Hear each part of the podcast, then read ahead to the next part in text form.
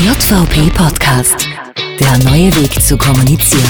UEFA Europa League Semifinale zwischen dem FC Salzburg und Olympique de Marseille. Ja, hallo liebe JVBlerinnen und JVBler. Die dritte Ausgabe des JVB Podcasts kommt diesmal aus dem Stadion in Walsitzenheim hier in Salzburg. Ja, und ich kann euch sagen, es ist schon, man hört es ja schon, gewaltig was los hier. Die Menschenmassen strömen rein. Ja, und in Kürze treffe ich, äh, wenn man überhaupt finden, unter den vielen Fans unseren Bundesobmann Stefan Schnell. Ich bin bereits am Treffpunkt. Äh, mal schauen, eine Minute hat er noch. Also, da geht sich noch ein kleiner Ausblick auf die heutige Sendung aus. Wir sind heute beim Europa League-Spiel zwischen Salzburg und Olympique Marseille und dazu passend sprechen wir über Europa und hier vor allem über die JVP-Kampagne Europa, wir gehen voran. Wir waren mit der JVP-Delegation bei der internationalen Befreiungsfeier in Mauthausen und wir werden heute auch unseren Bundesobmann, ja so ein klein wenig, sagen wir aber noch nicht, in Verlegenheit bringen. Also ihr dürft schon mal gespannt sein. Ja und da kommt er schon. Zwischen tausenden Salzburger Fußballfans sticht er hervor. Stefan, hallo, schön, dass du da bist und dass wir uns sehen. Wie geht's da? Schon Gänsehaut? Äh, großartig, also die Stimmung ist wirklich einmalig. Ich habe wirklich Gänsehaut, großartige Werbung für den österreichischen Fußball insgesamt und natürlich auch für unsere Bullen. Du bist ja bekanntermaßen aus Salzburg, äh, wahrscheinlich schon äh, viele Bekannte getroffen da im Stadion. Wie sieht es denn aus mit der Verbundenheit zu deiner Heimatstadt und natürlich auch mit den, mit den Kickern in Salzburg? Ja, ich habe selber mal in der Landesliga gegen Austria Salzburg damals noch gespielt. Äh, das heißt, insofern habe ich ein bisschen ein ambivalentes Verhältnis natürlich. Ähm, aber ich finde es natürlich großartig, dass wir da mehrere gute Clubs haben und vor allem allen voran jetzt natürlich die Bullen, die da so großartig spielen. Stefan, wir sind heute zu Gast bei einem absoluten Highlight für den österreichischen Fußball. Hier gibt es keine zwei Meinungen, aber aufgepasst, Luftlinie, ja, vielleicht drei Kilometer entfernt hast du auch mit deinem SV, das ist richtig ausspricht, Walsgrünau, gell? Sicher die eine oder andere Sternstunde als Fußballer erlebt. Äh, was ist denn da besonders in Erinnerung geblieben? Besonders in Erinnerung ist mir damals ein Vorbereitungsmatch gegen Red Bull Salzburg. Ich weiß nicht, ob es eine Sternstunde war, eher nicht. Für die Bullen äh, sehr wohl, für uns eher weniger. Wir haben, ist ausgegangen? Wir haben 16 zu 0 verloren. Also ein bisschen, ein bisschen bitter. Ich kann mich erinnern, mein direkter Gegenspieler war damals René Aufhausert. Äh, und ich glaube, der Ziegler hat uns damals so circa 10 Goal eingeschenkt. Also es war ein bisschen peinlich für uns, aber großartige Erfahrung natürlich. Stefan, es tut mir leid, dass ich gefragt habe. Klingt nach einem wirklich einschneidenden Erlebnis. Ich, würde sagen, äh, wir wechseln sofort dieses Thema und nach dem Motto Schuster bleibt bei deinen Leisten und wir wenden uns jetzt lieber äh, ein paar politischen Themen zu. Wir sind heute zwar beim Europa League Halbfinale zu Gast, aber die Kampagne Europa, wir gehen voran, kommt nicht aus Salzburg, sondern aus den Reihen der JVP. Stefan, was ist der Gedanke hinter diesem Leitspruch und was ist das Ziel dieser Kampagne? Äh, wir haben uns gedacht, dass wir als junge ÖVP eine große Tradition haben bei dem Thema Europa und damals haben wir vorgedacht und wir haben gesagt, wir wollen auch jetzt wieder vordenken und ein gemeinsames Positionspapier als junge ÖVP erarbeiten, wo wir eine Vision für ein gemeinsames Europa zeichnen. Und wir starten da jetzt mit einer Umfrage und das Ganze wird dann münden in einem, in einem Kongress, den wir im Herbst veranstalten werden mit dem Sebastian, mit vielen JVBlern. Also wir freuen uns, wenn, wenn wir da rege Beteiligung haben. Du sprichst schon an, im Rahmen der Kampagne wurde in ganz Österreich eine Umfrage durchgeführt, äh, wo vor allem die Rolle und der Stellenwert der Europäischen Union für junge Österreicherinnen und Österreicher abgefragt wurde. Äh, wir haben jetzt leider nicht die Zeit, alle Ergebnisse uns da genau anzuschauen, aber Stefan, welche Ergebnisse waren für dich da überraschend oder beziehungsweise welche Zahlen haben dich da besonders beeindruckt? Über 60 Prozent Zustimmung äh, der Jungen zur Europäischen Union, das ist großartig. Also im, im Altersschnitt, im Vergleich sind wir da jedenfalls spitze. Es hat ein paar überraschende Ergebnisse auch gegeben. Das Wissen, was die äh, Erasmus zum Beispiel anbelangt, ist relativ niedrig, vor allem unter Lehrlingen, obwohl ja sie von, von Erasmus profitieren könnten.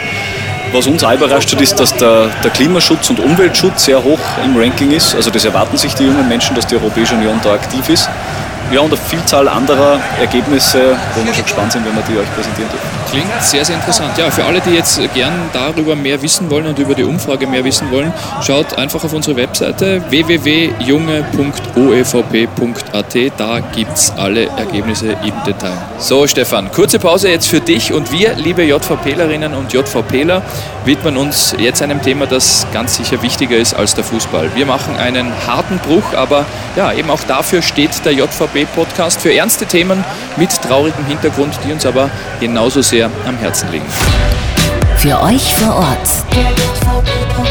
Der JVP-Podcast. Ja, vielen Dank, Christian. Du hast angesprochen, es wird etwas ernster jetzt im JVB-Podcast. Und zwar waren wir am 6. Mai mit einer JVB-Delegation bei der internationalen Befreiungsfeier in Mauthausen mit dabei.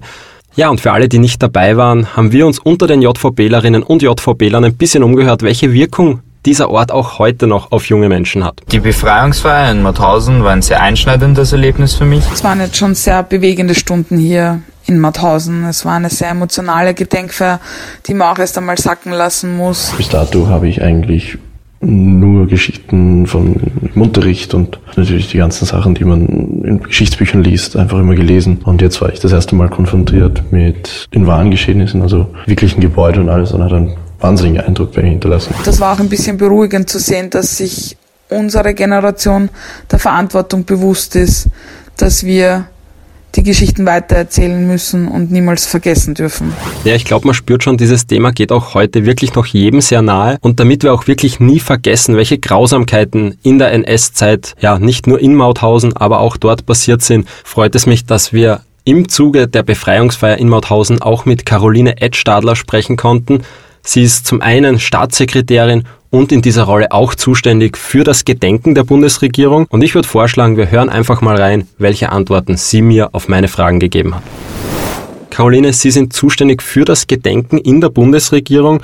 Was liegt Ihnen denn da besonders am Herzen? Gerade im Gedenkjahr 2018 geht es mir darum, ein möglichst breites und würdiges Gedenken für die Opfer des Nationalsozialismus auszurichten. Ich habe auch einen weiteren Plan und zwar geht es mir darum, möglichst alle Schülerinnen und Schüler Österreichs einmal in die Mauthausen Gedenkstätte zu bringen. Denn es ist unfassbar, was damals passiert ist und ich muss ganz ehrlich sagen, je öfter ich hier bin, desto weniger kann ich fassen, welche unglaubliche Menschenvernichtung in systematischer Weise hier stattgefunden hat. Ja, und gerade wenn Sie an die JVB denken und an die junge Generation, was darf auf keinen Fall vergessen werden und was wollen Sie der jungen Generation mit auf den Weg geben? Ich habe in der letzten Zeit viele Gespräche auch mit Zeitzeugen gesprochen und wir haben in Salzburg auch eine Veranstaltung mit rund 250 Schülerinnen und Schülern und dem Zeitzeugen Marco Feingold, der jetzt fast 105 Jahre alt ist, äh, geführt und er hat uns am Schluss eine Message mitgegeben, die vor allem auch für junge Menschen gelten muss. Er hat gesagt, Kinder, ich habe so viele Diktaturen erlebt in Italien, das NS-Unrechtsregime. Demokratie ist das höchste Gut, das wir haben. Wir müssen aber auch von diesem Recht Gebrauch machen.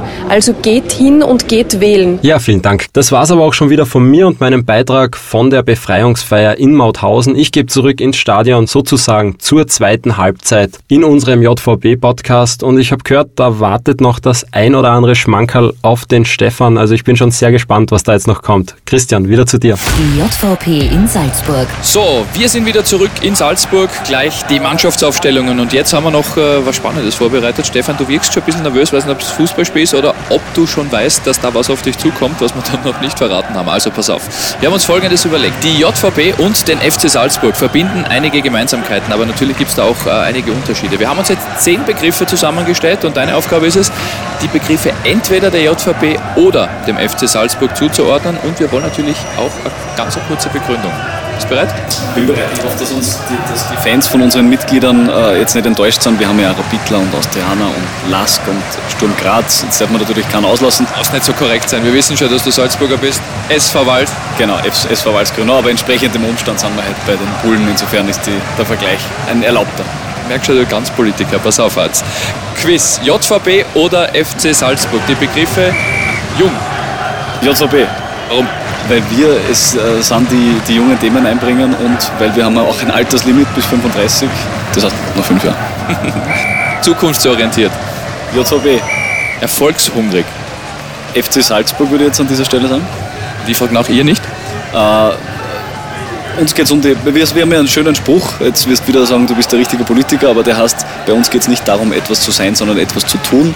Äh, insofern erfolgshungrig, wenn es um die Verwirklichung unserer Ideen geht, aber nicht, wenn es um Positionen und Ämter geht. Bin sprachlos. Nachhaltig.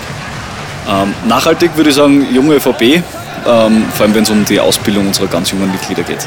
International. Ähm, junge ÖVP und FC Salzburg. Gilt nicht. FC Salzburg hoffentlich äh, noch ein bisschen länger. Aber wir haben natürlich eine große Tradition, wenn es ums Thema Europa geht. Insofern bleibe ich da bei der jungen ÖVP. Erfolgsverwöhnt. Ähm, FC Salzburg. Naja, wenig Erfolg habt ihr im Moment ja auch nicht, aber okay. Ballorientiert. Ähm, FC Salzburg, logischerweise.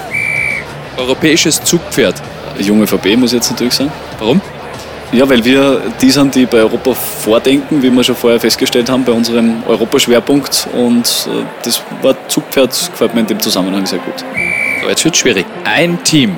Junge VB, vor allem jetzt. Also wir, wir haben äh, so ein super Team bei uns, in der, nicht nur in der Bundesleitung, in allen Bundesländern bis runter in die Gemeinden, jedes einzelne Team, das da werkt in den Ortsgruppen. Die machen echt einen großartigen Job und da möchte ich mich an der Stelle einmal bedanken. Und das letzte ist, glaube ich, nicht schwer. Keine Champions League. Ja, FC Salzburg leider Gottes, aber wird sich hoffentlich in der nächsten Saison ändern. Sehr gut. So, und zum Abschluss noch eine spannende Aufgabe. Kurz quasi vor dem Amphi 4 in Salzburg, äh, es brodelt schon gewaltig, haben wir uns gedacht, dass man doch sicher auch den einen oder anderen österreichischen Politiker mit Fußballbegriffen in Verbindung bringen kann. So, du kannst, äh, Stefan, jetzt auch ein bisschen aus dem Nähkästchen plaudern, was du so bisher erlebt hast im Parlament. Äh, wir spielen das Spiel Wer ist das? Heute die Fußball-Parlament Edition. Also, los geht's. Der JVP-Podcast. Der Outwachtler. Wer wachelt niemals Erster, wenn ihm oder ihr was nicht passt? Ähm, Im Parlament würde ich sagen, ist das der Wolfgang Sobotka als Parlamentspräsident, wenn er seine Ordnungsrufe verteilt. Er ist ein sehr strenger Präsident, also er hat schon den ein oder anderen zurechtgewiesen. Der, der Triplanski. Wer meistert quasi die größten Schwierigkeiten, indem er sich ganz elegant umspielt? Ich würde sagen, der Christian Kern war bei, bei einigen Abstimmungen schon nicht anwesend.